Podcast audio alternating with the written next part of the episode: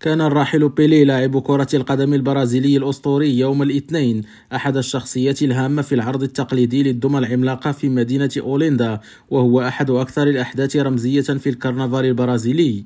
المهاجم البرازيلي السابق الذي توفي في التاسع والعشرين من دجنبر الماضي كان أحد مئة شخصية عملاقة غزت المركز التاريخي لهذه المدينة السياحية في منطقة العاصمة ريسيفي شمال شرق البلاد.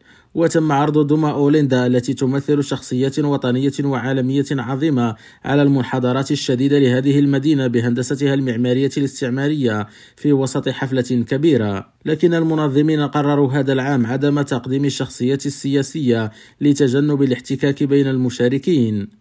وتمكنت الجماهير أيضا من الاستمتاع بقائمة طويلة من نجوم كرة القدم الحاليين مثل نيمار وفينيسيوس جونيور وريتشارلسون وغيرهم من الرياضيين. دوما أوليندا العملاقة هي تراث أوروبي نشأ في القرن الخامس عشر عندما رافقت المواكب الدينية وهو احتفال قامت البرازيل بتكييفه وخلطه مع جذورها الخاصة حتى يومنا هذا. خالد التوبة ريم راديو برازيليا.